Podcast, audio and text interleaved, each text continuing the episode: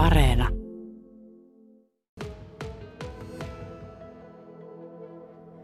Talo oli melkoinen näky, kun se muutamisen vuotta sitten siirrettiin tänne Yksipihlajan satama-alueelta Potirannan tienoolle ja sitä varmaan moni miettii, että mikähän tuosta tulee vai tuleeko mikään. Mutta kyllä kovasti on tulossa. Elävä Yksipihlaja Oy on tässä talon omistaja, hallituksen puheenjohtaja Outi Airola. Kun tämä on ollut tällainen virkatalo aikanaan, niin mitkä asiat täällä saatiin nyt niin pysymään, kun tämä e, remppa on edennyt, niin niin kuin sillä että voidaan hyödyntää ja mitkä meni ihan uusiksi? Tämä hirsirunkoa hyödynnetään ihan täydellisesti, eli sitä ei ole rikottu lainkaan. Huoneet on tehty tämän olemassa olevan hirsirungon mukaan. Ja tuota, tietysti vanhat ikkunat on säilytetty. No vanhat ovet, ne ei sitten kelpaa, kun pitää olla paloturvalliset ovet huoneisiin ja ne on liian pieniäkin. Ja tota, puulattiat tehdään kyllä uusiksi, että sieltä ei enää löytynyt sellaista hyväkuntoista kuivaa puulattia alta. No siinä oikeastaan se, mikä jää hirsirunko tärkein ja mikä erittäin ilahduttavaa, nyt se saa jäädä esille, koska laki muuttui vuoden alusta. Ja nyt hirsiseinä saa jäädä esille toisin kuin meidän aikaisemmissa projekteissa, jossa hirsiseinä piti peittää sisäpuolelta. No minkä verran tässä näitä huoneita on? Ja tässä on 12 huonetta ja niistä kahdeksassa on omat kylppärit ja wc ja sitten osassa on yhteisiä ja joku yhden hengen huonekin siellä oli, mutta pääasiassa kahden hengen huoneita. Ja tästä on tulossa mikä? No tässä tulee majatalo. Tämän nimeksi tulee Yksipihlajan matkustajakoti, mikä pitkällisen prosessin jälkeen päätyi nimeksi. Ja tota, varmasti ehkä sinne hiukan tasokkaampi matkustajakoti, kun kuitenkin siinä on aamiainen ja on todella omat kylppärit ja muuta, mutta ei, ei kuitenkaan hotelli. Minkälaisella porukalla tämä on nyt niin kuin tässä rakentunut? Joo, meillä on tosi hyvä urakoitsija Rakennus Salonen tuosta satama-aidan toiselta puolelta, lyhyt matka. He on tässä urakoitsijana ja me ollaan ikään kuin työn tilaajana. Ja sitten me ollaan yritetty vähän talkoilla sun muina keinoin saada tähän vähän lisää fynssiä ja voimaa ja ikään kuin säästää rahaa sitten siitä sillä tavalla, mitä me pystytään itse tekemään. Tietyllä tavallahan talossa historia aina säilyy, kun hirret ja rungot on olemassa, mutta onko täällä jotain sellaista, mikä kertoo jotenkin siitä, missä käytössä talo on ollut silloin satama-alueella? No ainakin tuossa tuo tililuukku on ikivanha, mikä on tuohon hirteen tehty tällainen noin puoli metriä kertaa puoli metriä, niin se jätetään siihen tietenkin ja siitä sai noutaa sitten tiliin. Aikanaanhan tili maksettiin joka päivä. Ja sitten just kuulin, että saadaan lahjoituksena myös Rodenin vanha sellainen niin vastaanotto sinne respapöytä, joka on tällainen seisoma kirjoituspöydän tyyppinen, johon jossa varmaan tämä laivahuolinta ja tulevat ja lähtevät laivat ja rahdit on sitten kuitattu. Se saadaan lahjoituksena. Muutenkin tähän on hyvin paljon haluttu lahjoittaa vanhaa tavaraa. Että tämä tulee sisustus olemaan sänkyjen niin ulkopuolella vanhaa tavaraa.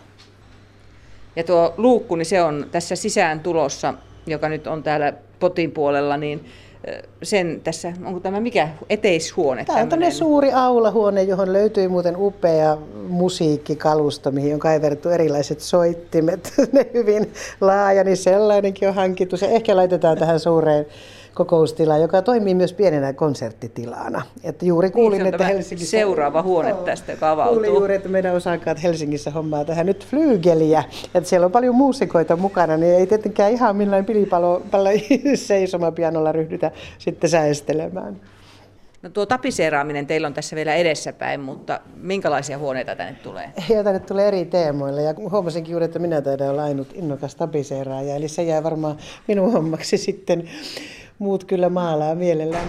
Täällä tulee erilaisia teemoja, ne liittyy historiaan, kulttuuriin, eri aloihin. Siellä on teatteria, musiikkia, paikallishistoriaa. Tietenkin suurteollisuus meidän naapurissa niin näkyy tässä. Eli siellä on, on Outokumpuhuonetta ja Rikkihapon suoraa, ja, ei Outokumpu suoraa ja Rikkihappohuonetta ja, ja lintuhuonetta, meriluonto tietenkin sitten teatterimusiikki, nämä teemat. Ja ne on vähän jaettu sitten porukoille, että kukin sisustaa sitten tähän teeman mukaisesti. Itse olen jo ostanut pöllötapetit lintuhuoneeseen. Mikä tämä budjetti on? Tämä budjetti on, meillä oli 800 000, mutta se ei riitä. Eli kyllä se varmaan sinne lähelle miljoonaa koluttelee. Ihan tarkkaan en ole nyt laskenut ja tietenkään lopullista laskua ei ole tullut. Mutta rakennuskustannukset on noussut todella paljon ja kun tämä tehdään niin sanotulla open book-menetelmällä, eli ei selvää urakkatarjousta kukaan firma anna tällaiseen, niin sitten se maksetaan se syntynyt kulu ja se materiaali, mitä se sinä päivänä maksaa, kun se hankitaan.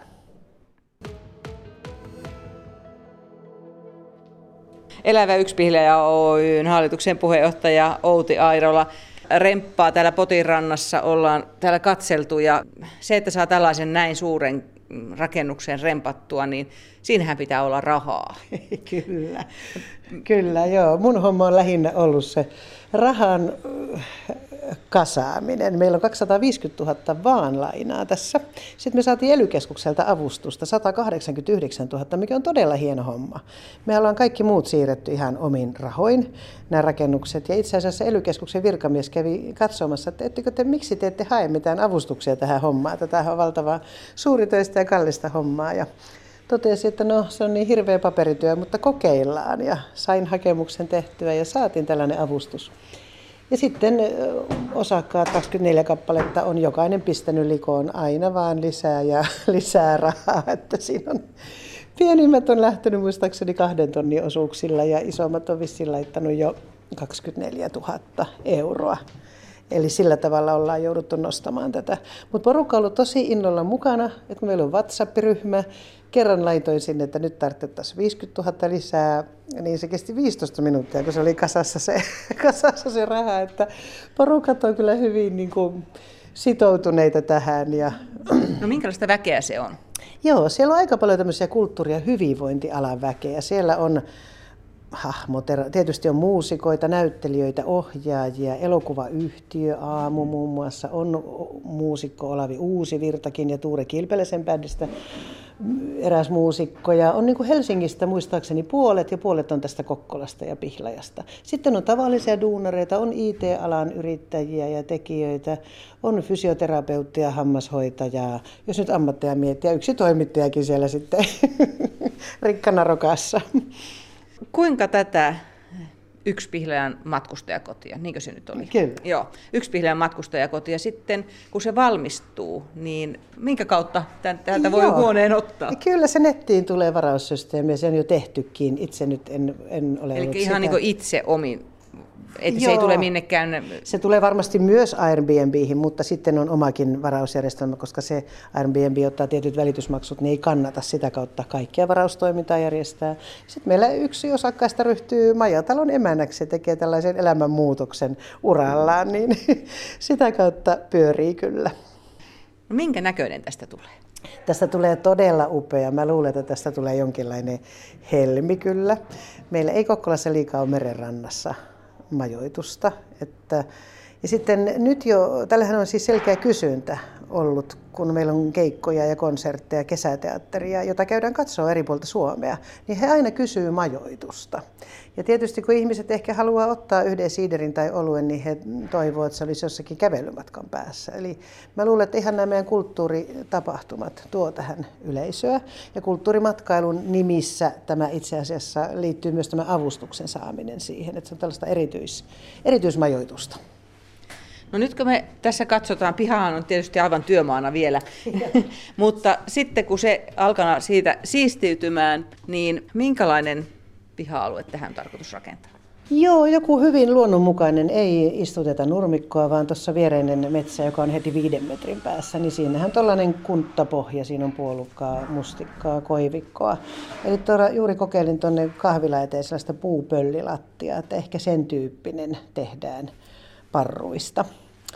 Jokin hyvin luonnonmukainen, mikä sopii tähän. Hmm.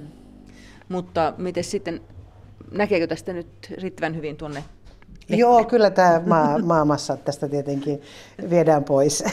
Eli nuo multaläjät eivät siihen jää.